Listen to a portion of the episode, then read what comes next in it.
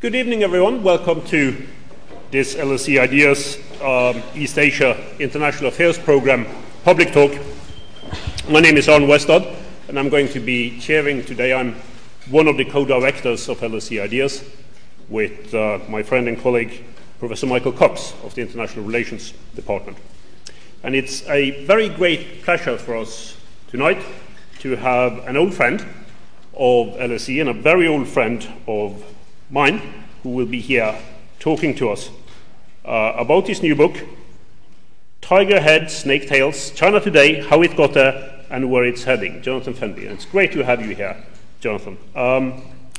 Jonathan is a journalist, writer, East Asia expert, and one of the most productive and prolific authors who I know about anywhere in the business.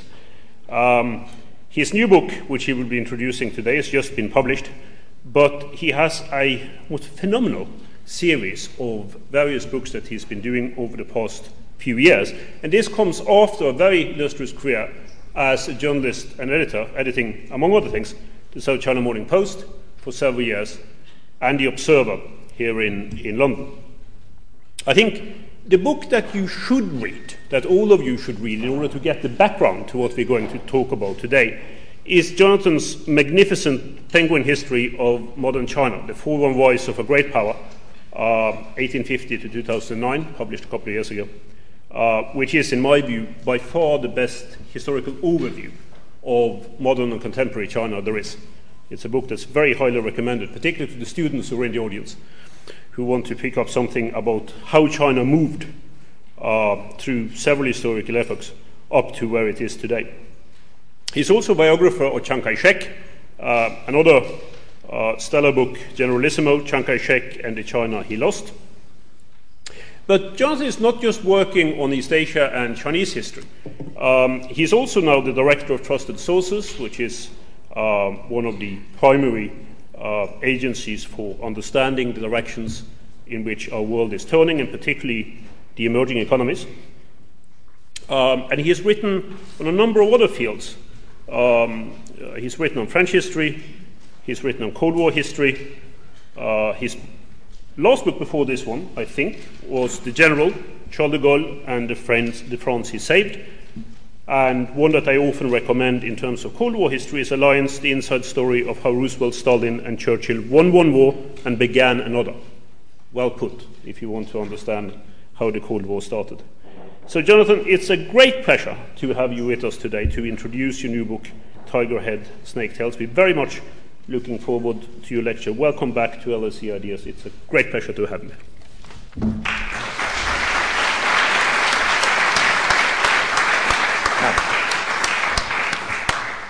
Thank you, Mike, very much, Arne. You're, as always, too generous. And of course, while I welcome what you said about my history of modern China, I'm really here to talk about this book today. But that's the background. Different publishers. And also coming from an Arsenal fan who is swallowing his disappointment at his team's performance, that's much appreciated. We get them. You'll get that. What I want to do today is to start by going fairly briefly, given the time available, through the history of China since the mid-19th century, because I think that is essential for an understanding of China today. The way in which history is treated by the regime in China today means that history is often very badly told and very badly understood for the Chinese people themselves. Most recently, of course, an event like the 1989 massacres in Beijing is more or less blanked out of history. But this same process goes back really to the whole of the 19th century history too. There's nothing new in this. Chinese dynasties, the first thing they did when taking power was to commission historians from the Chinese equivalent of the LSE or Oxford to write histories vilifying their predecessors to show why their predecessors had lost the mandate of heaven.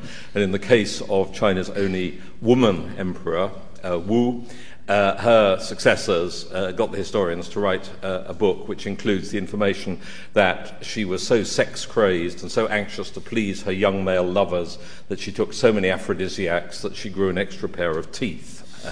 And we can see, interestingly, I'm not saying drawing any parallels on that part, a certain parallel with the way that today all the vilification in the Bo Xilai affair and allegations of criminal behavior and misdemeanors are being directed at Bo's wife rather than at him, because it will be very embarrassing for the Politburo of the Communist Party to admit that one of its members, who was aiming to become a member of the Standing Committee this autumn, was actually involved in anything untoward. So, cherchez la femme, play the wife and not the man, is very much the motto there, I would say.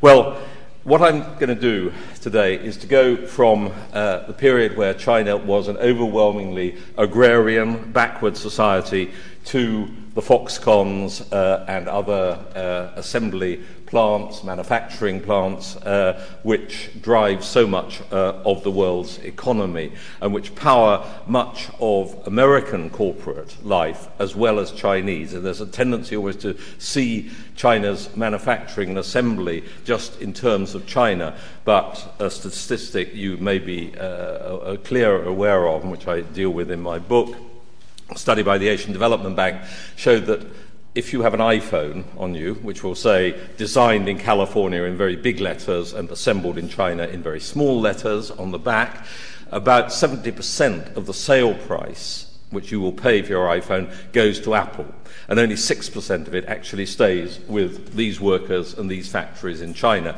So you can imagine the effect of that, the importance of that on Apple's bottom line and that of many, many other companies, and this is quite apart from their sales into the Chinese market. The process, of course, was started by Deng Xiaoping. Here's the painting of him in Shenzhen, where he relaunched economic reform in 1992 with his famous Southern Tour, and we will come to that later on. But if we go back now to the 1830s, not far from Shenzhen, in the Pearl River Delta, the British is insisting on their right to exercise the God-given right of free trade, in other words, to sell opium to the Chinese, who, after they had been resisted by the agents of the Qing dynasty, launched the first Opium War, where the ironclads defeated the imperial junks and began the period known as the Century of Humiliation, with the treaty ports and foreigners, starting with the British but then with other foreigners, putting themselves above Chinese law in what were, in fact, small colonial settlements throughout China. The foreign powers realized that China was too big ever to colonize as such, but these trading ports, above all in Shanghai, were, of course, absolutely central to their presence in China and their exploitation of China. However, without in any way minimizing the brutality and rapaciousness of that colonial expansion. For me, a much more important reason for the weakness of the Qing dynasty, which, remember, in 1800 China had accounted for about 1/3 of global wealth. But by the end of the century, it was the sick man of Asia, a tottering jelly, as the main British newspaper in Shanghai put it. And the major reason for this, to my mind, was the disintegration of the Chinese state under the late Qing. The greatest example being the Taiping rebellion led by Hong, who, of course, a village teacher who had failed the imperial examination several times and went into some kind of fit, depressive fit, imagined he'd gone up to the heavens, had met a very tall man with a long beard and a thick belt who had told him to go back to earth and liquidate the demons. And he didn't know what this meant for a while, but then he was handed the Chinese translation of part of the New Testament, and he realized that the man he had seen in his vision was the Christian God, that he was the brother of Jesus Christ, and that the demons he had to liquidate were the Qing dynasty and Confucianism. And he led the Taiping, the Heavenly Army, out of the south of China, amazingly successful, up to the Yangtze. They took the southern capital of Nanjing, established their own capital there, and ruled for 14 years, with warfare spreading through most of China at one point or another. There's an extremely good book by an American academic, Steve Platt, that's coming out this summer about the Taiping that really explains that rebellion, that revolution, and its extraordinary international ramifications, particularly with the British. But the Taiping were not alone. At the same time, the Nien, who were really an army, a huge army, at least 1 million, possibly 2 million, mounted bandits, swept all over northern China from Shandong. Down in the southwest, Muslims set up the independent kingdom of Dali, and then in Xinjiang, in the far west of China, Yakub Beg set up another independent Muslim kingdom and actually tried to ally himself with Britain, but his letter to Queen Victoria never received a reply. So you had the empire pulled apart by all these enormous rebellions, which went on altogether for 25 years. And at the same time, there was a dynastic crisis as the British and French launched a punitive expedition on Beijing in 1860, alleging that the Chinese had not lived up to the conditions of the Treaty of Nanjing, which ended the First Opium War.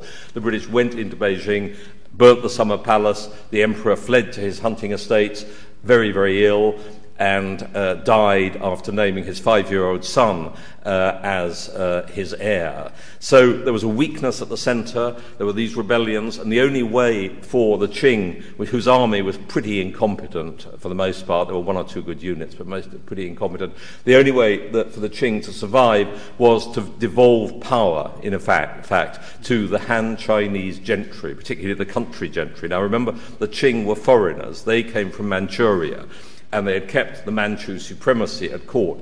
But their only way of survival with these rebellions was to allow the country gentry, Confucian gentry, to raise armies of their own. And these Confucian gentry became more and more the real power brokers in China, and then gradually moved into the cities and expanded their power through that. The Dowager Empress, the mother of the 5-year-old heir to the throne, became the main power at court. She was very conservative, very committed to maintaining Manchu power. She didn't understand modernization, industrialization, finance, or any of the other elements which were driving the development of the West. That's her at a ceremony with, on her right, her favorite eunuch. They like to dress up as Buddhist deities and perform various rites together. She took power in the 1860s and exercised it through to her death in 1908. Increasingly, these Han gentry, and particularly in the cities, and particularly those in the new model armies, which the Chinese started to set up really after their catastrophic defeat by the Japanese in the War of 1894, and then after the further punitive expedition by foreign powers in response to the Boxers, the more modern generals and particularly the urban Han gentry began to agitate for a change of dynasty, and this became a very ethnic racist campaign against the evil foreigners, the Manchu, and on behalf of the children of the Yellow Emperor, the Han dynasty. And there were many secret societies. This is a picture of Sun Yat-sen, second left, who, of course, was the leading figure in these revolutionary groups. But the revolution itself, when it broke out, as you may be familiar, in October 1911, was really by accident. A group of revolutionary officers in Wuhan set off a bomb by mistake in their headquarters, and events then unrolled, and they were forced to take action rather prematurely. But the revolution was successful in the central Yangtze. It was put down by imperial forces, but then spread throughout China. And by the beginning of 1912, Sun, who had been in Denver, Colorado, when the Wuhan uprising started, and the story is that when he travelled abroad, and a lot of his travelling was abroad among overseas Chinese to raise funds for the revolution, he corresponded with his colleagues back in China by code. And he'd gone from Texas to Denver, Colorado, but he'd left the code book behind in Texas. So when he received a telegram in code from China saying the revolution has broken out, he had no idea what it said, and he learnt the news from the Denver Post newspaper the next day. He returned to China and was elected the first president of the Republic on the 1st of January 1912. He didn't like governing much. He was a thinker, Sun, rather than a man of action or administration. And after 3 months, he handed over to Yuan Shikai, who had been an imperial general who turned against the empire. And then, and in the intermediate period there, in February 1912, the last emperor's mother abdicated on his behalf, and that was the end of the 2,200-year-old empire.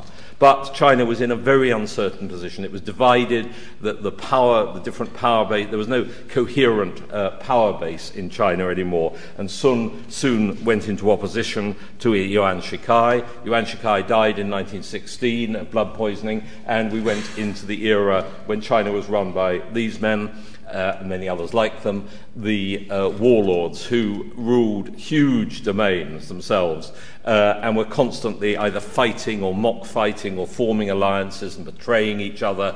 Again, there was absolutely no coherent government. This was anarchy on a huge scale, abetted to some extent by the foreigners, particularly the British in the mid-Yangtze, who allied themselves with Wu Pei Fu, who was known as the Philosopher General because he'd passed the Imperial Civil Service examination before the fall of the empire, and he was very proud of his calligraphy, but it was noted that when his private secretary died, the standard of his calligraphy went down quite a lot.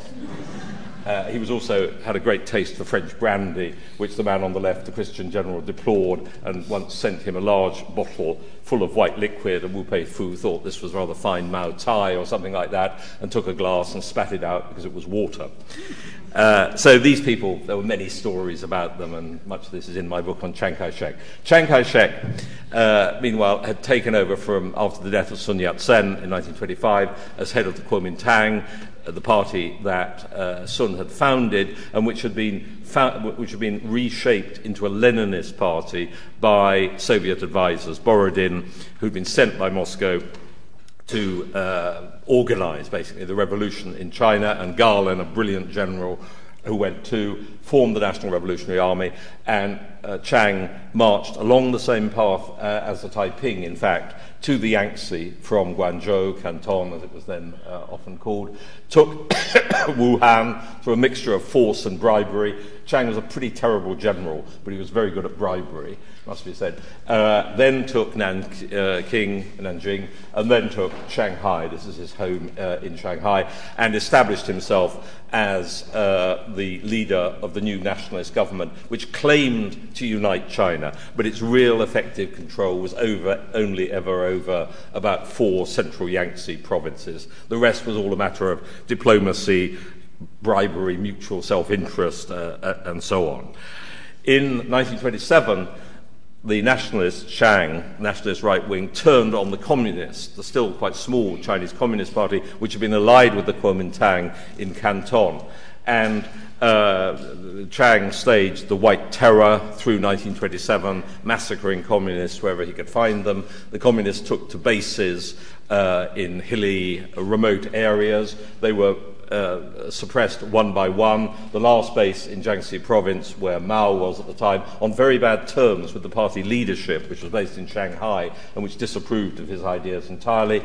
But that base was finally encircled, and it broke out. The communists broke out, staged the Long March, which of course is one of the founding elements in the present regime, and during which Mao established himself as the head of the party, the boss. And Chu En-lai, who'd been with the other group in the Communist Party before, allied himself with Mao, thereby setting up this relationship between them that's never really been fully explained.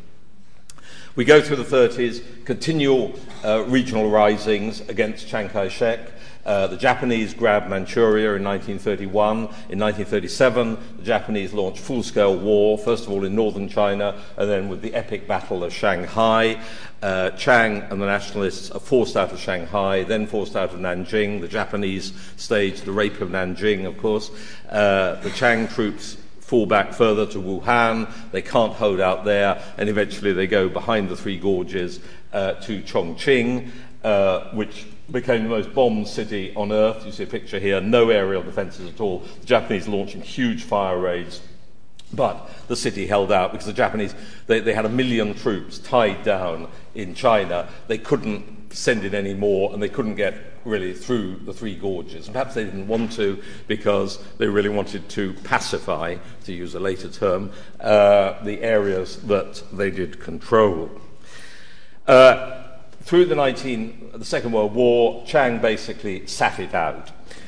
He had American backing, although Roosevelt was careful not to send ground troops to China. He had his acerbic relationship with Joe Stilwell, the American advisor and chief of staff, who is a hero, I know, to many Americans, particularly those who go along with Barbara Tuchman's biography of him, but for reasons I won't go into now, but can afterwards if anyone's interested. For me, he was the wrong man in the wrong place, doing the wrong thing for the wrong reasons, etc. A lot of wrongs about him. A very fine soldier, but it was all wrong.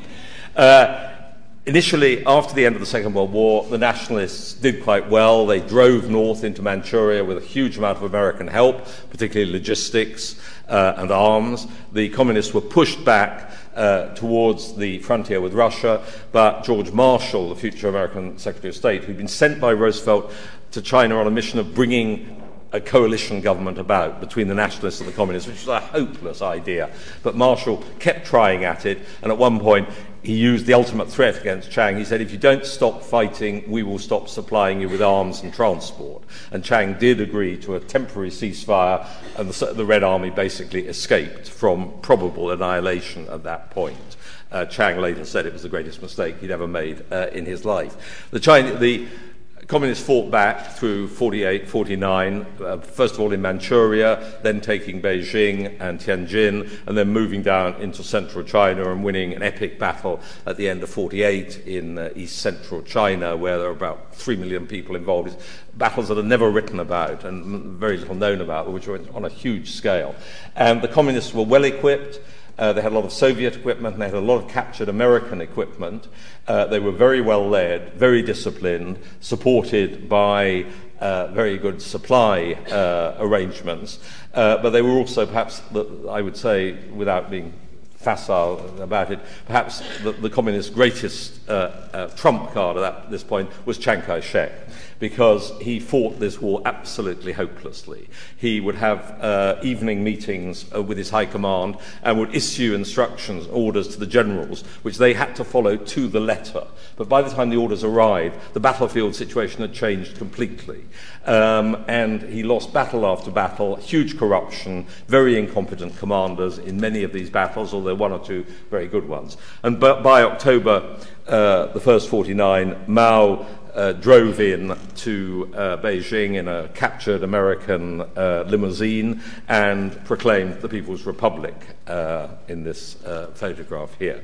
So you can see this period from the 1830s through to 1949, China was continually buffeted by its internal weaknesses, by external invasions, rather than, I would say, the activities of the treaty ports, by a failure to produce a coherent state system, by the weakness of that state, by regional divisions, by by corruption, by many other things, by huge natural disasters, and so on. And a lot of this was internal weakness rather than external weakness, although you can perhaps put the Japanese invasions as a rider to that. Mao brought national unity and the idea that here was a new agenda, a new deal based on a new and strong state.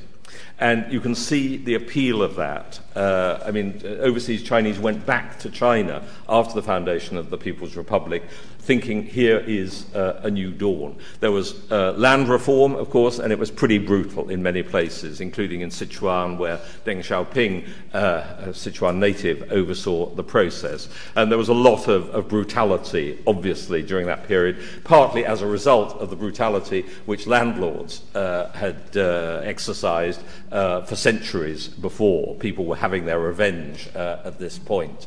Then things started to go out of kilter with the 100 Flowers movement, where Mao, you can take two views of this. Either naively, Mao said, okay, say what you think of the regime.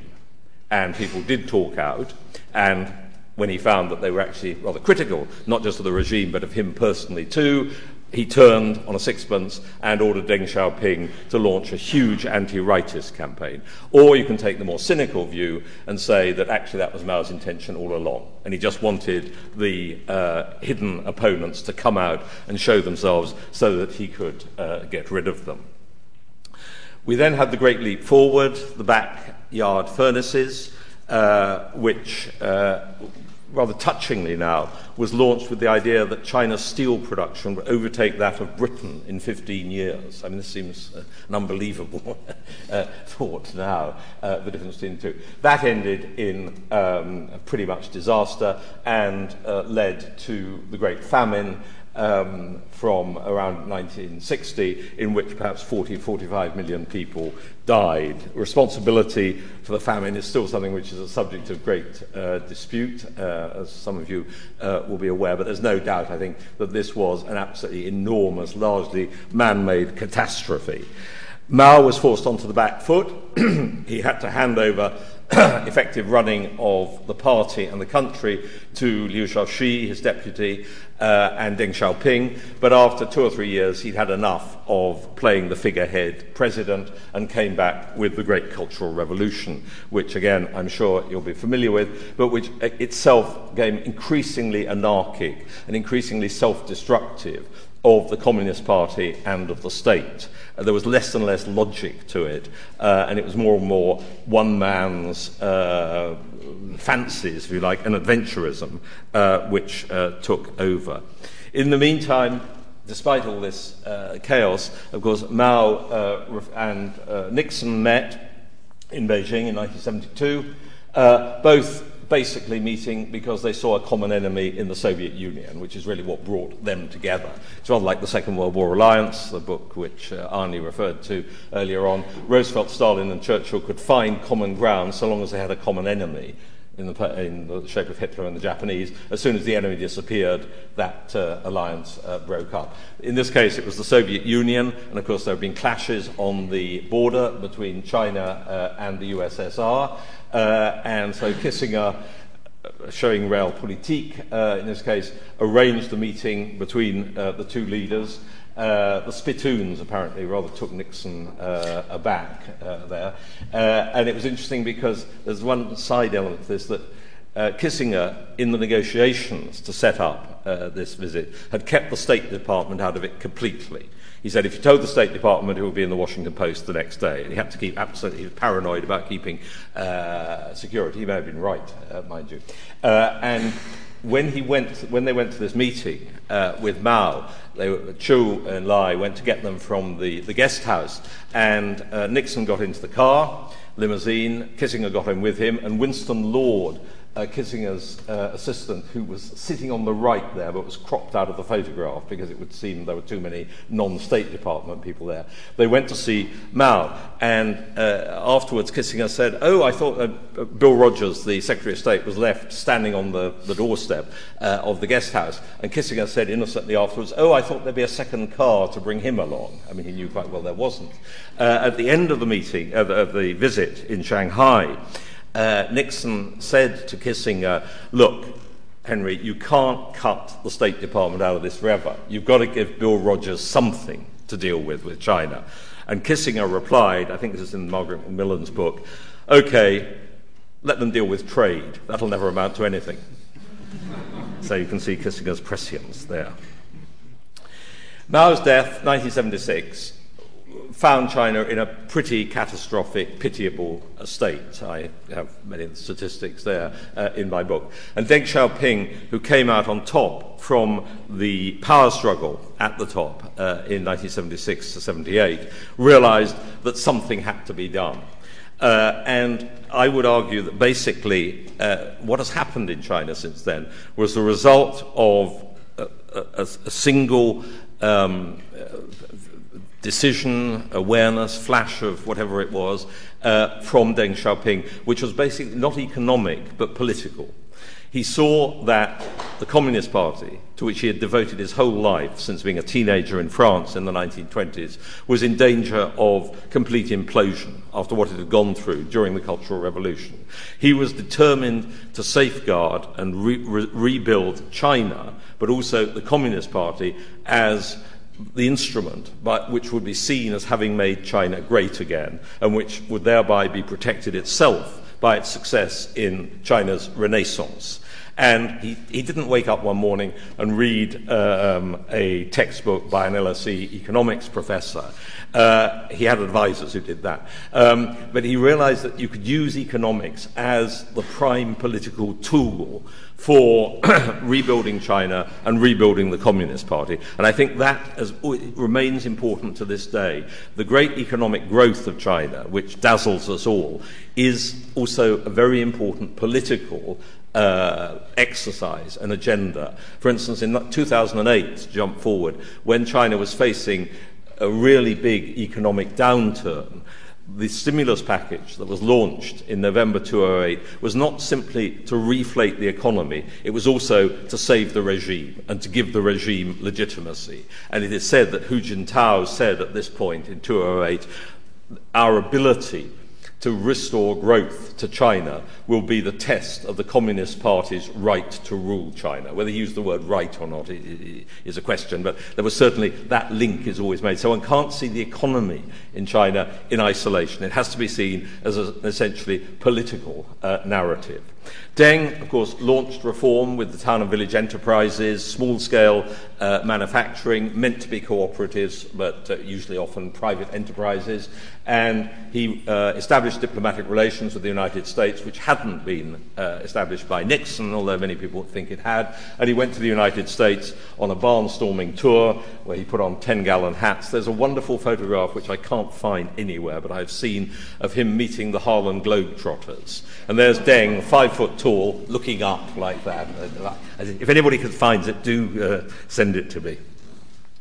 And since then, we have had the huge growth of China, the huge economic growth of China, in 1989, with the suppression of protests in Beijing and other cities, the clear agenda that economic liberalization does not mean any relaxation in the monopoly power of the Communist Party. And how those two elements coalesce and work together is another of the basic underlying narratives of China today. And it's interesting because just today, the three main Chinese media outlets, People's Daily, Xinhua, People's Daily for the Party, Xinhua for the State, and the Youth Daily for the Youth League, which is very important in China, have all come out with calls for political reform. But this is not multi-party democracy. This is that the party should become more efficient and more effective at representing the people, and we will see if this is a new stage or not. Coming to the present day, of course, China's superlatives induce shock and awe around the world. You've got a few of them here. I have page, I think, in my book of this. Mike, you may have cut out another few pages that I could have gone on forever about this. The biggest political party in the world, 55% of the world's pigs, the biggest army in the world, Chongqing, of course, a municipality with 32 million people. It's enormous. Any country that has 1.3 billion people and has managed to mobilize itself and modernize itself in the way that China has is bound to produce huge numbers. Quarterly growth figures, we're used to this. You can see it is quite volatile, the graph, but the interesting thing is that even at the bottom of the downturn at the end of 2008, it never falls below 6.5%. And at present, where the government is trying to slow down the economy and make it more sustainable and balanced, the aim is still to have 7.5% growth a year. So we're operating at a very, very high level here. But at the same time that China is enormous, it's also very small, a collection of very small elements which are all coming together, but so many of them that it makes it on a huge scale. I mean, to take an example from the economy, the biggest Chinese property developer, China Vanke, has only 4% of the market. Chinese agriculture is hugely fragmented and quite inefficient as a result of that. You get this all through China. You have to look at it as lots of little pieces, which are many moving in different ways according to their own volition, regional influences, or other factors. Then we come to the other side, the huge urbanization of China.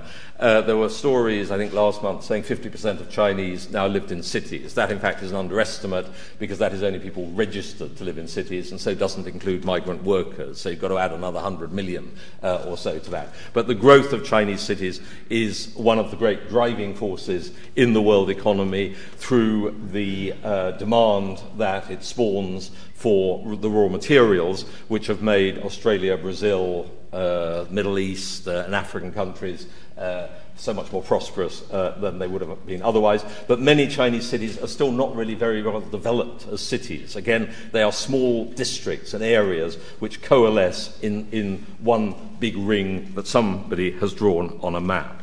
This is a nation on speed, the high-speed train here, of course, which believes that it can do anything it wants, far bigger and faster than anyone else in the world. And of course we have problems such as the high-speed train crash in eastern China last summer, because in some ways China is just going too fast and needs to slow down, but it's very difficult to manage that process.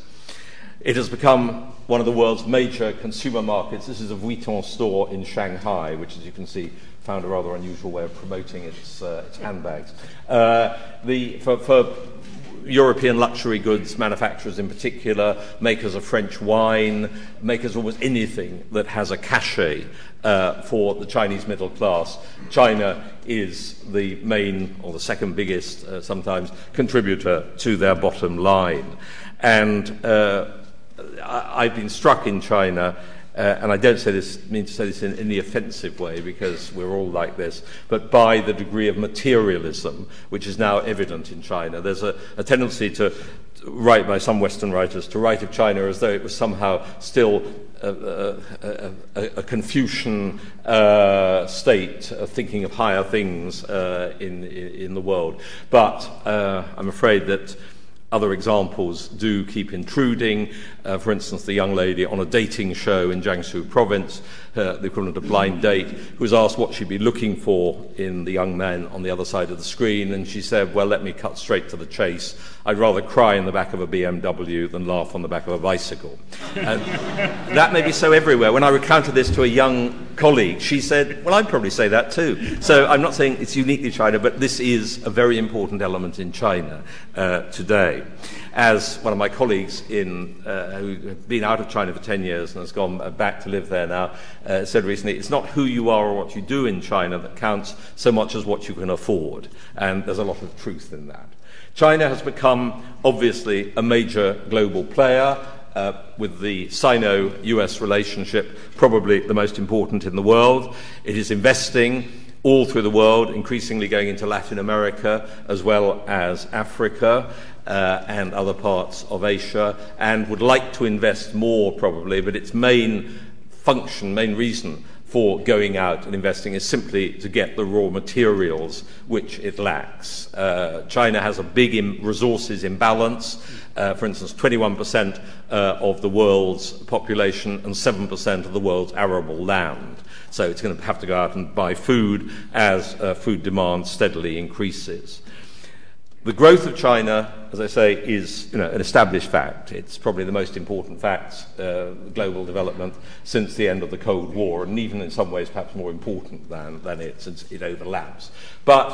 And it is not going to collapse. The book written 12 years ago, The Coming Collapse of China, is still wrong, I would argue. But it does face an enormous set of challenges today, which those who see China as a uniquely well-run country which is going to come to rule the world, I think ignore at their peril. The economy is unbalanced. There are huge regional disparities. The wealth gap is growing. The Gini coefficient of wealth disparity is now beyond the point at which it is generally regarded to be socially dangerous. Corruption is rampant still. There's a new anti-corruption drive being launched at the moment. Again, a vox pop, a 6-year-old girl who was interviewed by a newspaper as to what she wanted to be when she grew up, said an official, a corrupt official, because they have all the nice things. The demographics are moving the wrong way. Too many old people because of improved health care, too few younger people coming into the labor force because of falling fertility, which predated the one-child policy. But this is now, we're now in the second generation of that demographic decline. There's the whole question of trust in officials. You know, again, a saying which you might say in many countries, but which you hear in China, only believe something when the government denies it. You know, trust there. Safety, lack of regulation, food safety scandals all the time, the weak, sorry, I don't say weak legal, that should be weak legal system, and lack of accountability. The legal system still very politicized. Chinese judges have just been told that they must all swear an oath of loyalty to the Communist Party. You have the running issues of Tibet and Xinjiang, where China uses force, certainly in Tibet, to maintain rule. And I think uncertainties about China's global role. It is a major global player, there's no doubt.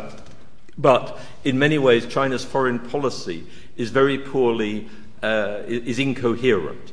China wants resources. It doesn't want other powers to interfere in its internal affairs. It wants to be able to regain Taiwan, and it may now be asserting sovereignty over the South China Sea. But its role in international relations and in international rule-making, if you like, and it calls for a reshaping of the international order, but really plays very little part in that. And I think that is largely because there are so many different players working in foreign policy in China, and the foreign ministry is actually weak. That is another subject which will be examined in detail, an extremely interesting detail, by another LSE Ideas session here on May the 29th called Kiss of the Dragon, in which I will be taking part, among others, and I hope you'll all come along to that too. And then there's the question of one-party rule. What is the Communist Party for now? Is it simply to deliver material advancement, or is there more to it than that? And this is, I think, a debate which is going on within the party itself. There is the environmental problem, an enormous environmental crisis affecting air, water, and many other areas.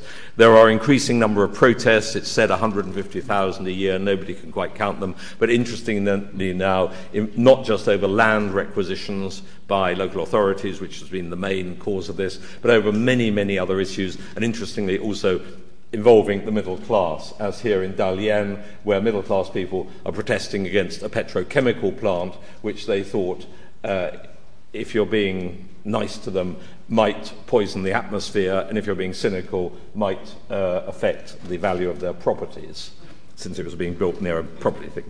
There is the control ethic, which is deep in the DNA of China, not just of the Communist Party, but goes back way, way to the first emperor. Remember, although people talk about Confucianism, the first emperor was actually a legalist, and he had the Confucian scholars certainly banned and possibly buried alive. And legalism basically says, use the law to scare people so much that they will do what they're told. And that has always been the iron glove, the iron fist within, if you like, the Confucian velvet glove all through Chinese history. So we finally come to the nine men who run China, the Standing Committee of the Politburo of the Chinese Communist Party. You will notice a number of things about them, apart from the rather unfortunate hand gesture position of some of those, which may recall some other things. They're all wearing nice dark suits, they all have white shirts and good ties, and they all have extraordinary luxuriant heads of thick black hair, of which I am very jealous, of course.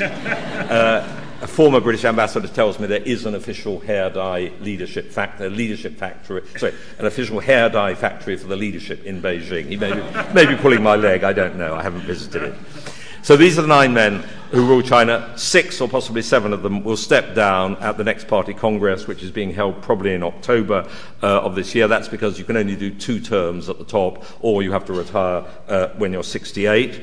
They will be replaced by a new cast, Xi Jinping, who will become party secretary and then state president and then head of the military, Li Keqiang, who will become prime minister when the legislature meets in March of next year, and other people along the bottom who will play varying roles, notably Wang Yang, who runs Guangdong and is the most interesting politician in China at the moment, because he's actually talking seriously and sensibly about the need for economic, social reform, which will inevitably spill over into rethinking the political system.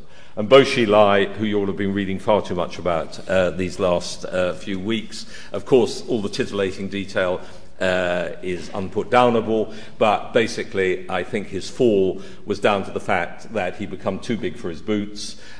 He was the loose cannon, the rock star, as I called him, of Chinese politics.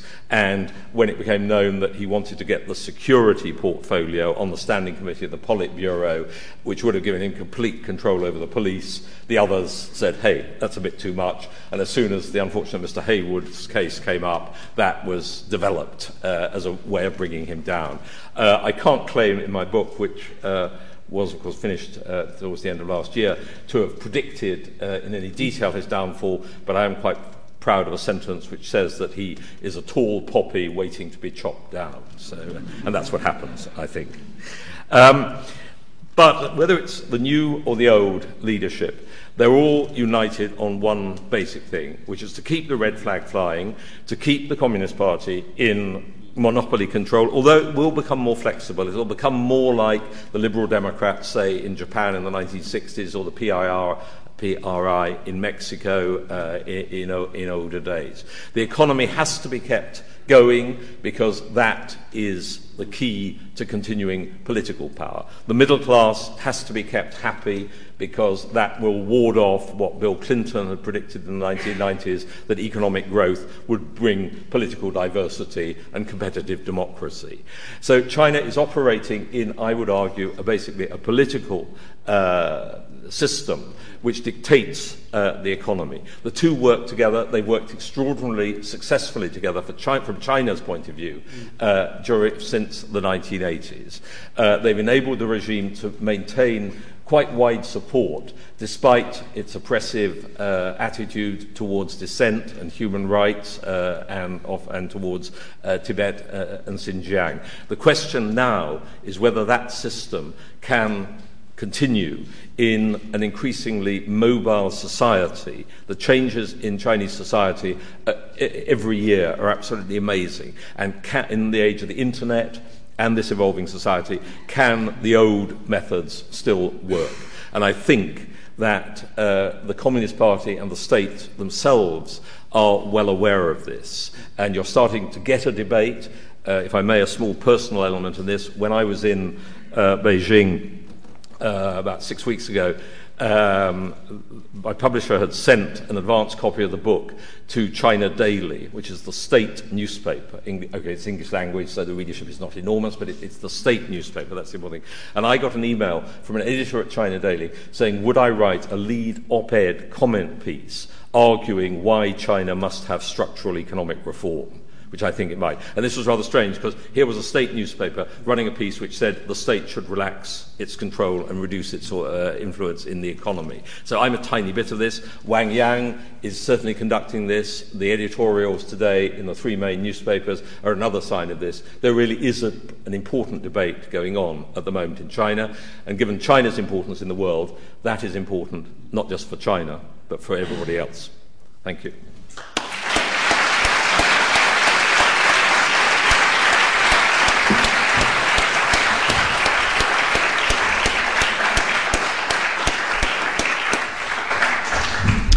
Thank you very much, Jonathan. That was a superb overview. If you wonder about where China is going, and I think all of us do, you could not be better equipped than having the kind of overview that you could get from Jonathan Fenby today, and you will get even more of that when you buy and read the book. Now, I wanted to start just with one question. I will take questions from the audience. You have quite a bit of time to develop this further. But Jonathan, I wanted to start where you left off in terms of divisions within the party leadership. Now, we've had the Bo Xilai affair, and I agree with you entirely in terms of the fundamentals of that story. This is someone who got too big for his boots, too flash, too visible, too, corrupt beyond any kind of understanding or forgiveness in parts of the Communist Party. and someone who didn't have a particularly strong, coherent political program except more power for himself and his family and his closest associates.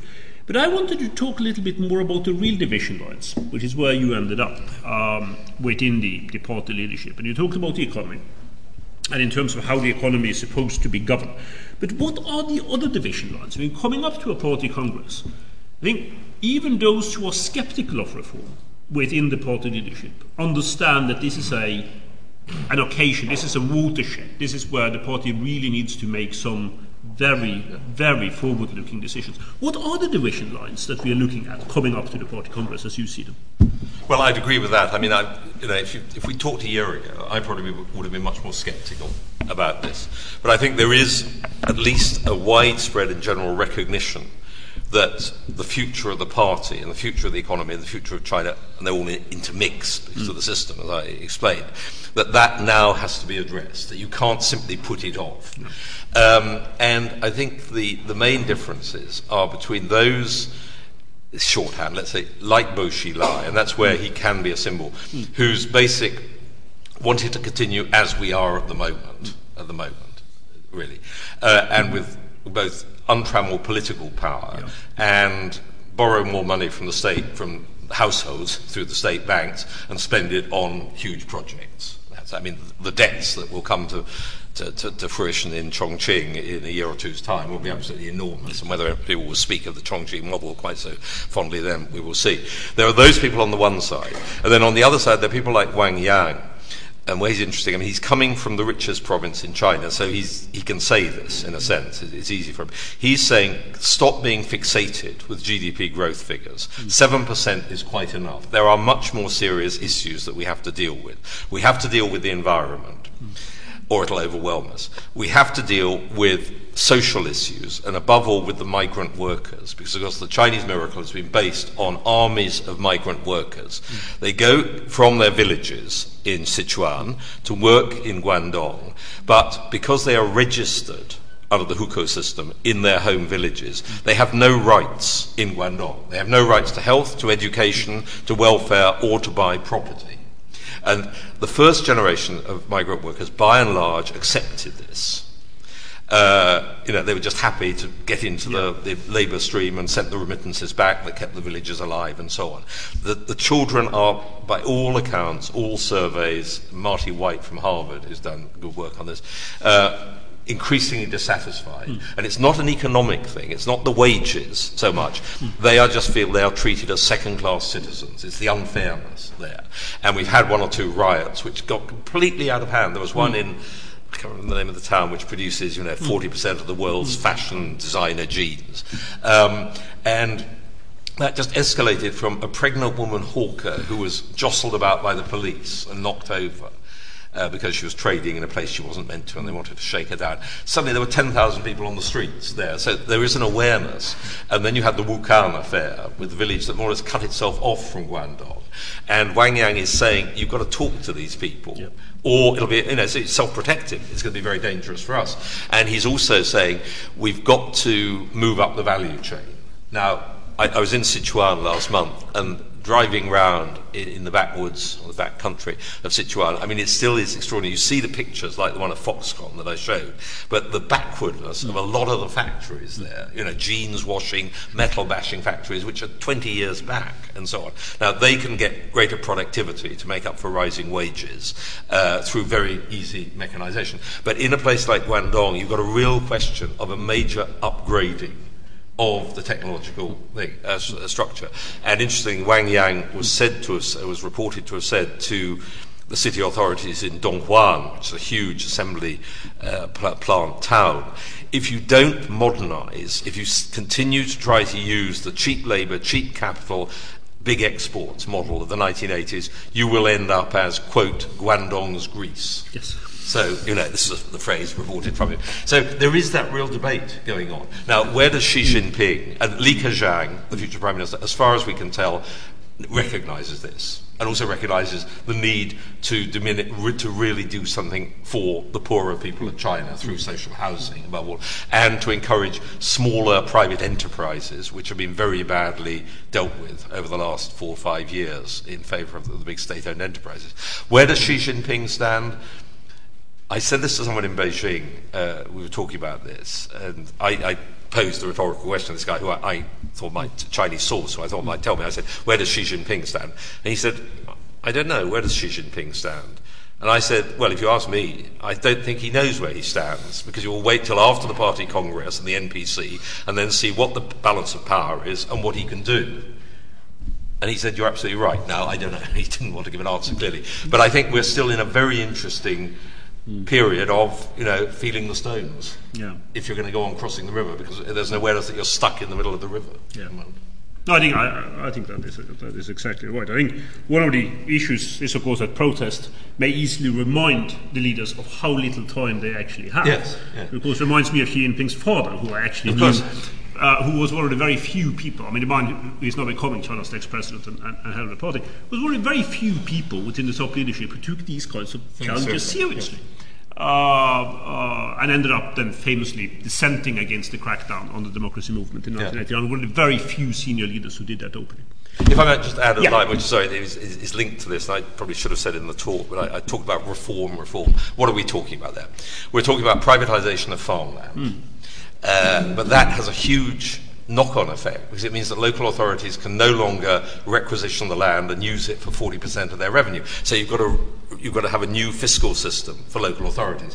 We mean the end of the hukou system, so that migrant workers can have rights in cities. But when they've tried this out, it's been a disaster, because the cities can't offer services to that number of people. It means reform of the capital markets and interest rate systems. But if you have proper interest rates, a lot of state-owned enterprises are going to go out of business, practically, because they depend on cheap capital. You've got to have better energy and water pricing, to have realistic rates to reduce waste of water and energy. But that pushes up inflation. So everything you do has a knock-on effect, which you can understand people say, hey, let's back off that for a while. No, indeed.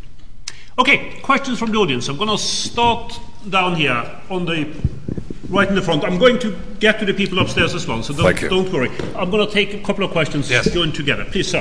Hugo de Berg, China Media Center. That was a terrific, terrific and very stimulating talk. Thank you very much.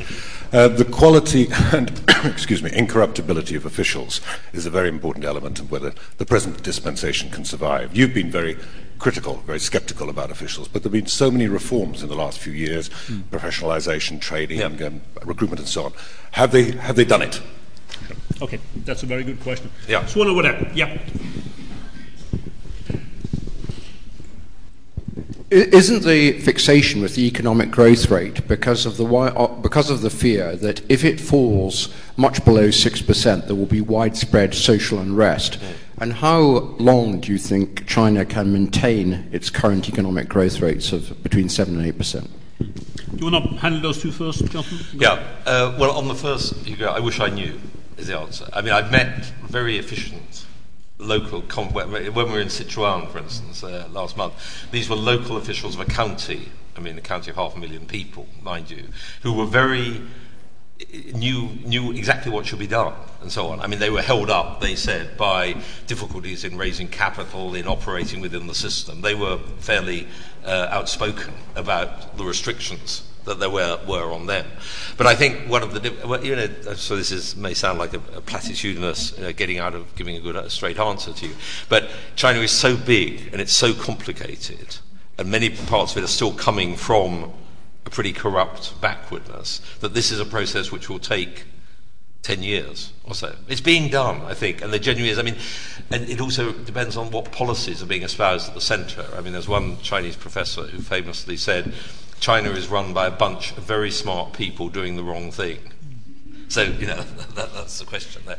As for the growth rate, they will bring it down to probably 7.5% this year. If it falls, it's not just how much it falls, but how fast it falls that is the problem. If it goes below 6.5%, you have a real employment problem in China. That will diminish as the demographics change and as you've got fewer workers coming into the system.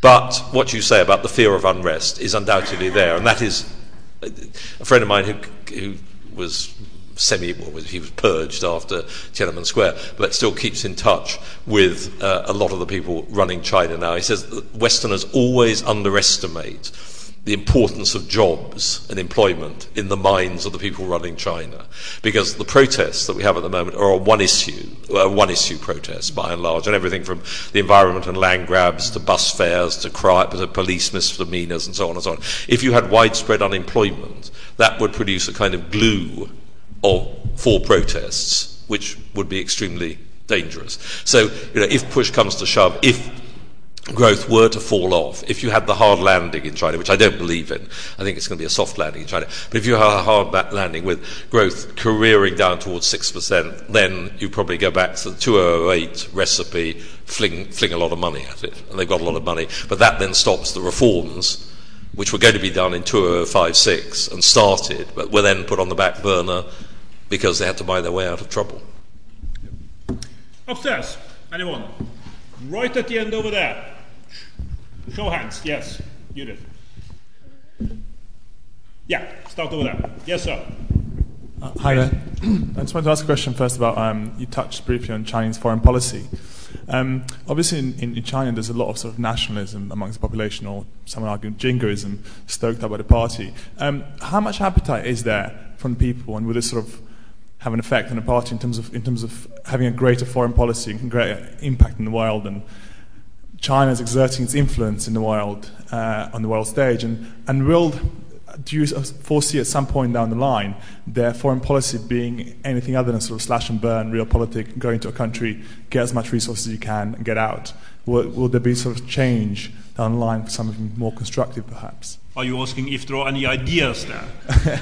Well, yes. Is there any appetite, perhaps, is that question? Yes, good question. Some of the ideas go back approximately, 2,600 years? But they are sometimes very difficult to see. Anyway, over there, front.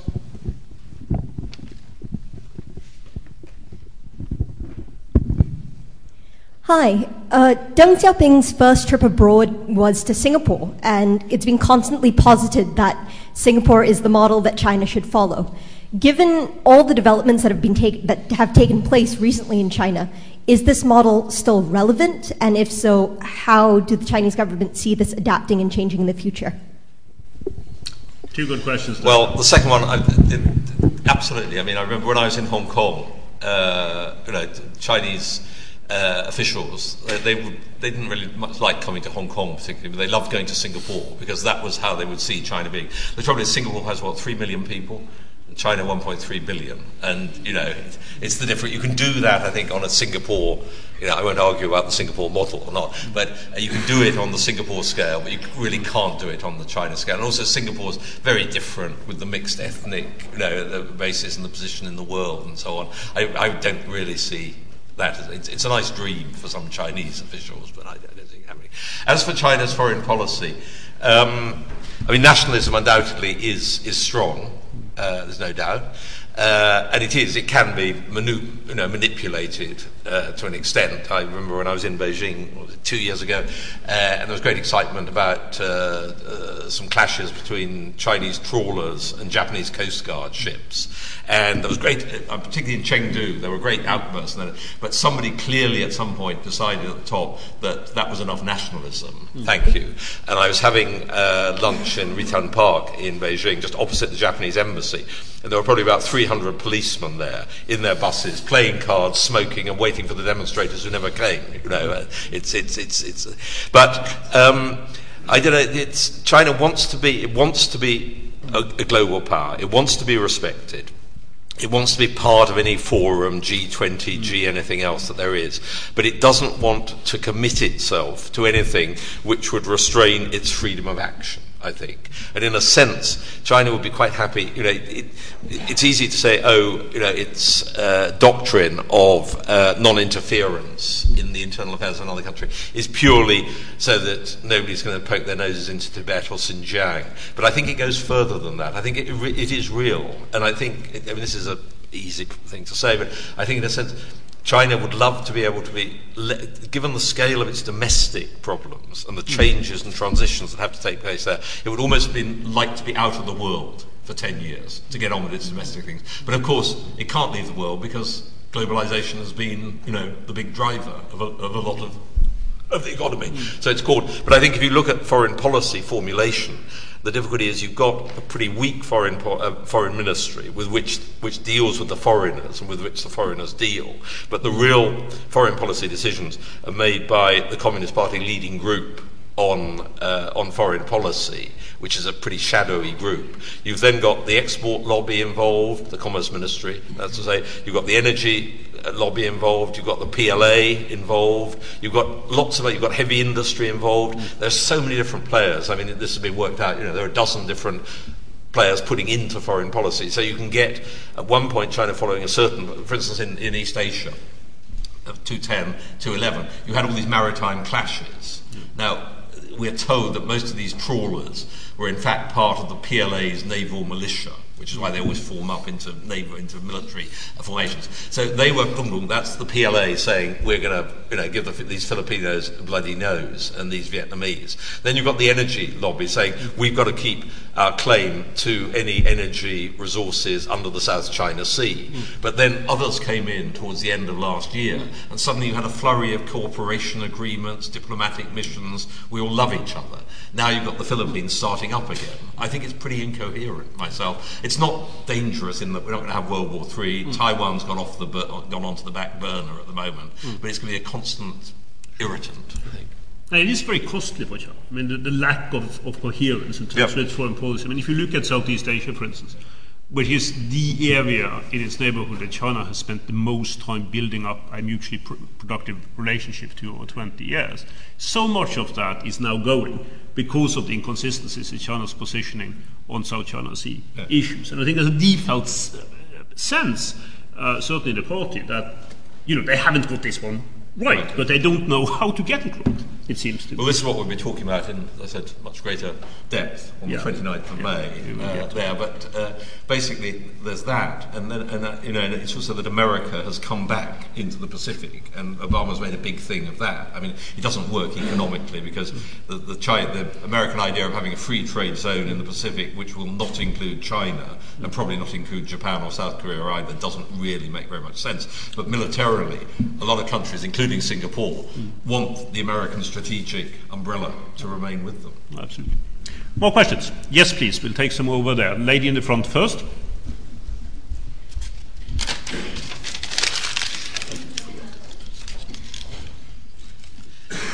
Yeah, do speak into the microphone. Thank you very much. Related to the last point, I wonder if you can talk a bit more about global role of China, especially what Europe and America want China to play economically. As you said, if China becomes the leader of Asian region, America doesn't want it. And if China invests too much in Latin America, they don't want it either. So what kind of global role America and Europe want for China to play? Thank you. Lovely. Thank you very much. Right next. Yeah, please. Sir. Thank you.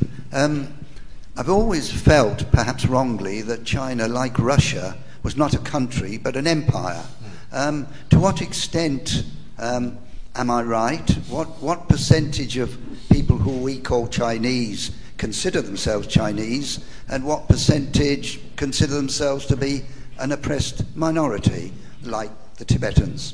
That's a very good question. Some of us said that China is an empire behaving like a nation state. Now, right at the back, over there. Yes, sir. You need to use the mic because those upstairs can't hear you. There we go. Oh, please. Could you, of all the dynasties, one which is very interesting because it was part of the largest empire the world has known today, contiguous landmass, the medieval Mongol Empire, the Yuan dynasty, and Kublai Khan, the grandson of Genghis Khan's founder. And I'm very much interested to know what your view is about contemporary Chinese views about this particular dynasty, because the Mongol Empire was. The British Empire was the largest, but the Mongol Empire still remains the largest empire the world has known, contiguous landmass, and China was an important part of it. Thank you. John? Well, the Mongols, of course, like the Manchus, were the foreign dynasty that set itself home. But in Chinese terms, the Manchus, although they actually kept to their Manchu habits and traditions within the Forbidden City, let's say, but they adopted Confucianism and Chinese handways outside. They were very clever at this, the Qing, in adapting to the conditions of the various parts of their empire. But for them, but even more for the Mongols didn't bother. They were conquerors, and they were going to do their own thing, and they weren't going to bother about all this Confucianism and so on. But China was only a small, as you rightly said. I mean, both these empires had huge territorial swathes going from Manchuria all through. I mean, in the case of the Mongols, right over to Europe and so on. And China was only quite a small part of that, I think. Which again, the Chinese the Chinese official narrative doesn't particularly like. That thing. But I'm no expert on the Mongols as such, so I'll defer. I'm sure you probably know more than I do. I think it's usually reckoned that 95% of Chinese are Han Chinese, and so do regard themselves as Chinese. That is so. I mean, there are 65, I think it is 60 or 65 official minorities. In fact, there are many more, but they decided 65 was quite enough. So various small ethnic groups were welded together. This was in 1949. But China is overwhelmingly Han Chinese. But I would, at the same time, and I go into this in the book, there are enormous differences within that. And to say that because everybody is a Han Chinese, they're all identical sons and daughters of the Yellow Emperor is wrong. I mean, everything is different, from the size of people, tall in Shandong, short in Guangzhou. The food all over China is completely different. The way people live, even the coffins, the way coffins are made is different. There are a great number. That's part of the fragmentation of China that I talked about there. But, periodically, you'll read a piece in a newspaper saying China's about to break up. That's rubbish. It isn't. Partly because of the history of that 100 years of difficulty, which I mentioned earlier.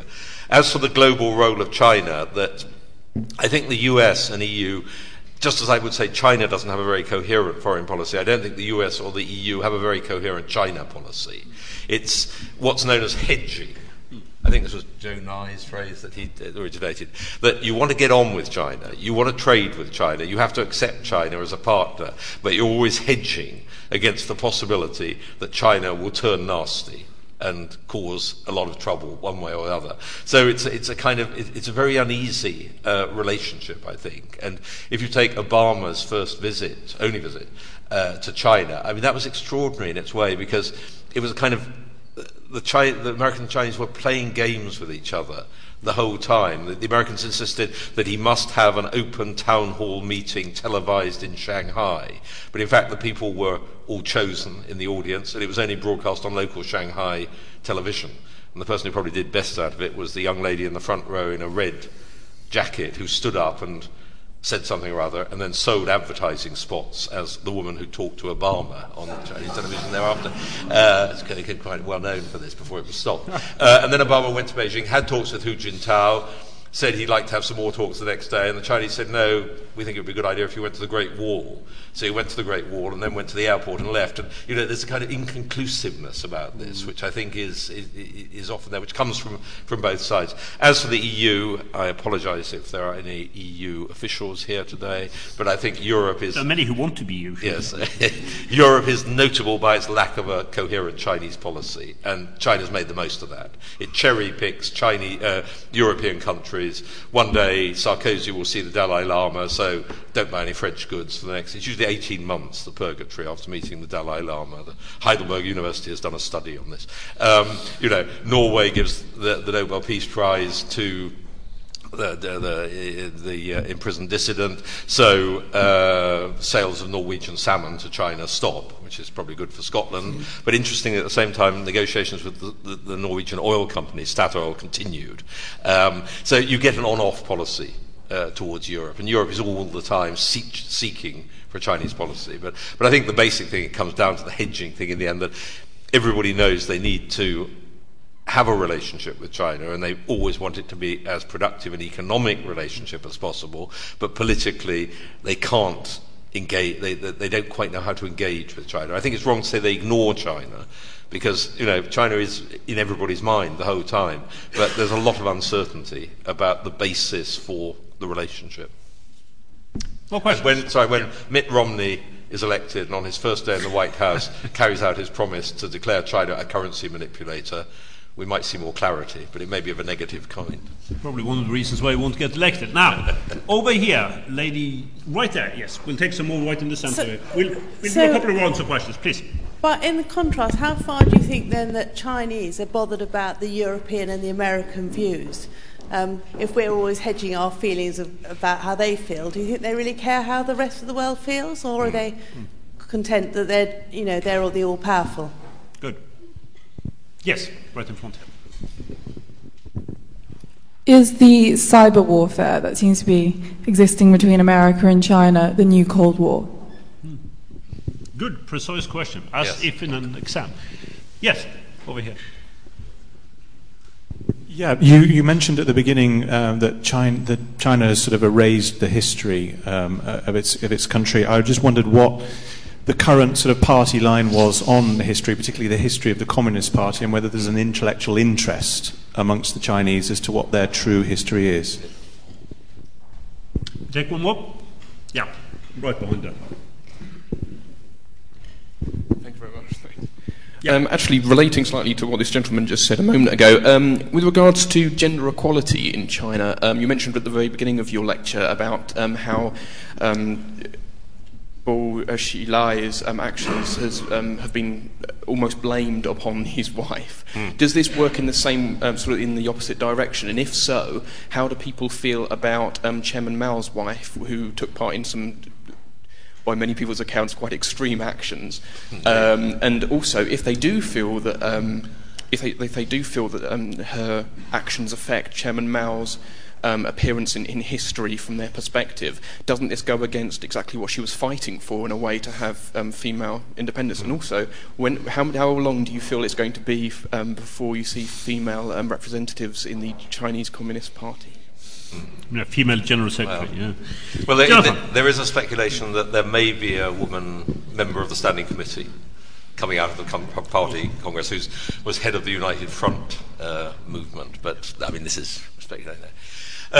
Gender equality in China moved forward a lot in reality as well as on paper under the communist government. There's no doubt at all there, although it went forward and it went backward and so on. It was also mixed in with party officials from the country who'd fought all through the Civil War in the countryside coming into the cities, and it's famous, leaving their rural wives behind and taking up with what they call sweet bums, of urban women and so on and so on. There's very little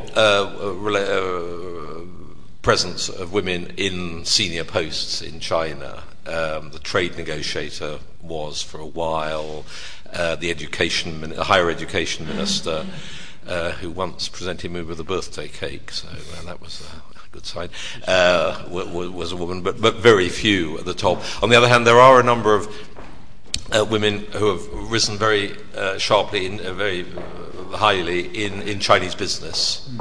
Regularly the rich list of the top 10 people in China contains 2 or 3 women. For a while, a lady who ran Nine Dragons, which is the world's biggest recycling business, this woman was I think the richest person in China and the richest self-made woman in the world, not necessarily as rich as the Queen.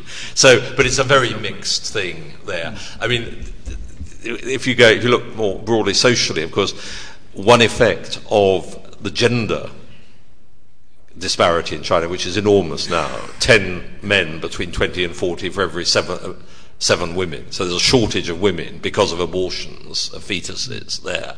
And this has had the paradoxical effect, of course, that young women are a scarce commodity in China. So you have what's called the bride price. I have a friend in Suzhou who charts the splendor of banquets as the number of available young ladies, and that plays through into all kinds of areas. I mean, you'll be told all the time by young men that they go and meet their prospective parents-in-law, say, you want to marry my daughter? Well, you know, we've got 3 or 4 other people on the lines. You have got a job, haven't you? And you have got a flat, haven't you? Having a flat is absolutely essential. So, you know, this has many, many different ramifications. But I think generally this is a pretty male society there. As for Chairman Mao's wife, well, of course, it was alleged that she was having an affair with the young industrial worker who was also in the Gang of Four. So it's a similar kind of thing. You know, there are parallels all through this. We could talk more about this. The cyber war, you know, who exactly is behind this, where it's coming from, I don't know, and I don't think anybody does, and so on. But, you know, is it a coincidence that a lot of the hacking attacks on the US have been traced back to a university which happens to be in a city which also houses the PLA new technology department? Probably not. So, but you know, how this is an important thing, but I'm not sure how important, you know, it really is going to turn out to be. It's very difficult, I think, to evaluate.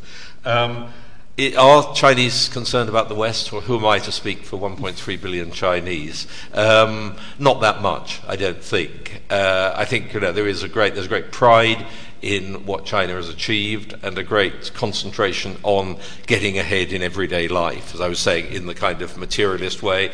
The outside world, the rest of the world, is much less, as it were, a matter of a hidden area for Chinese, because we've now got 60 million plus Chinese who travel abroad every year, and they're now allowed to travel individually rather than going into groups. The Hong Kong has been a great window on the world for China, and I think there's great acceptance of the rest of the world, but not a particular. I mean, you could say, okay, you know, upwardly mobile young Chinese all want to have a Gucci bag or whatever it is, and they want it to be a real rather than a counterfeit. Well, yes, of course, but that is a kind of engagement for the world. But I don't think it's you know, a sign that people think it's better out in the West necessarily. Although, now to contradict myself immediately, only 30% of Chinese students at institutes of higher education abroad go back to China when they graduate. They may go back later on, but you know, most of the Nobel Prizes and the scientific prizes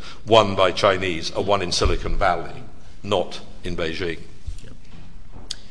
Right up there. Yes, please. Hi. Seeing as you're so successful in predicting the downfall of Bo Xilai, I was wondering if you could make a comment on Xi Jinping. He's portrayed as a rather uncharismatic figure who rules by consensus or continuation.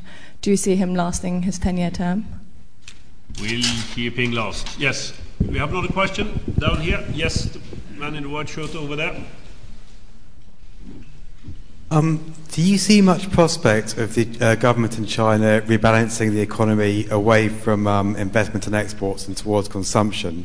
And what do you think would be good methods to achieve that? Will you handle those two? Well, take the second one first.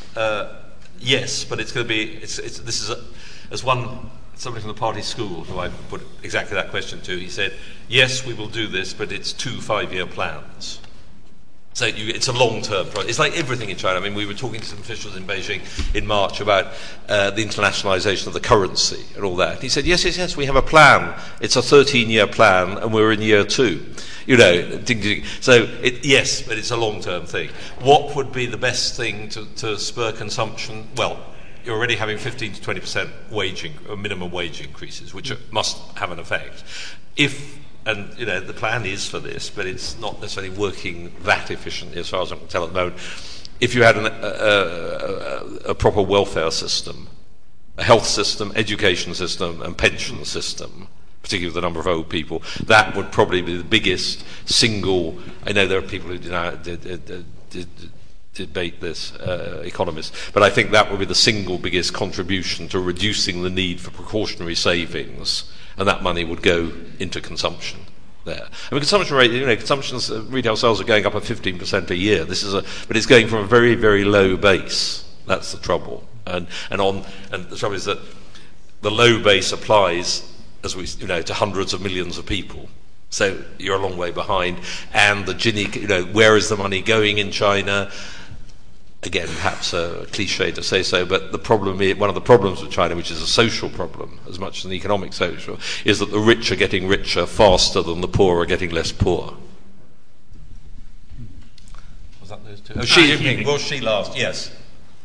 I'll meet you in 10 years' time, and we will buy a bottle of champagne if you think he's going. I think he because he is actually what China, what is probably required at this moment. Under Hu Jintao, since the 2007 Party Congress, when he failed to get his man Li Keqiang into the top slot for 2012, and that was accepted, and Hu accepted that. That was the important thing. I mean, you know, he's head of an authoritarian one-party state, but he accepts a kind of consensus management role. China is run by the equivalent of the corporate board at the moment, with the party secretary as chairman.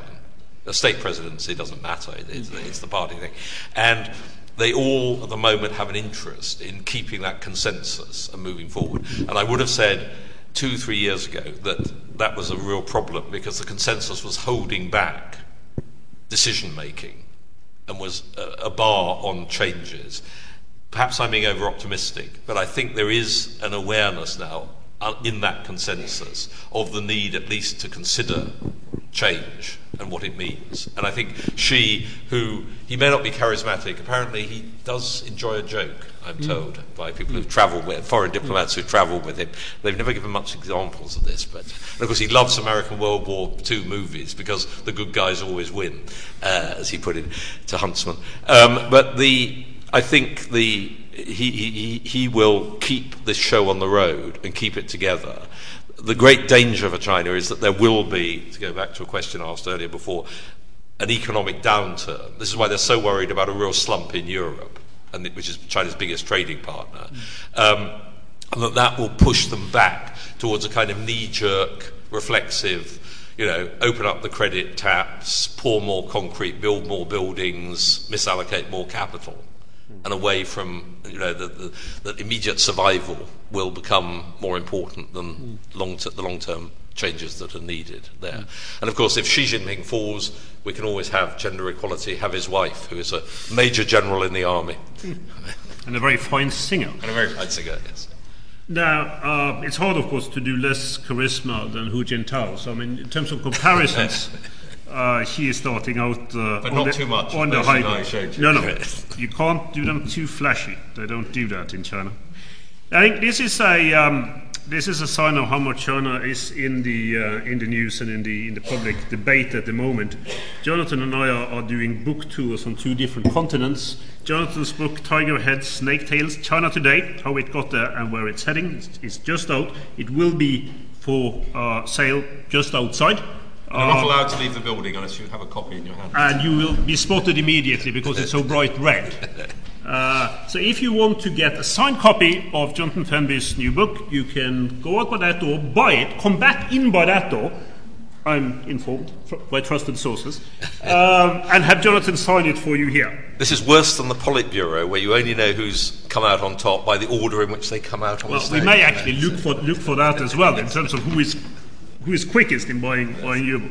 I won't say more about my book here. That comes for later.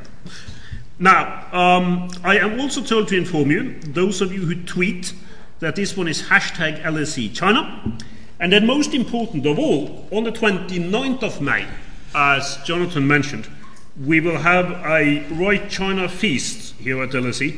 A panel over in the old theatre, in the old building, across the road from here, 29th of May, 6:30, Kiss of the Dragon, China's geoeconomic strategy, beg your pardon, in a changing global order. And that is with Jonathan Fenby, Guy de Jonquière, and Linda Yeh. And I will be presiding over that one as well.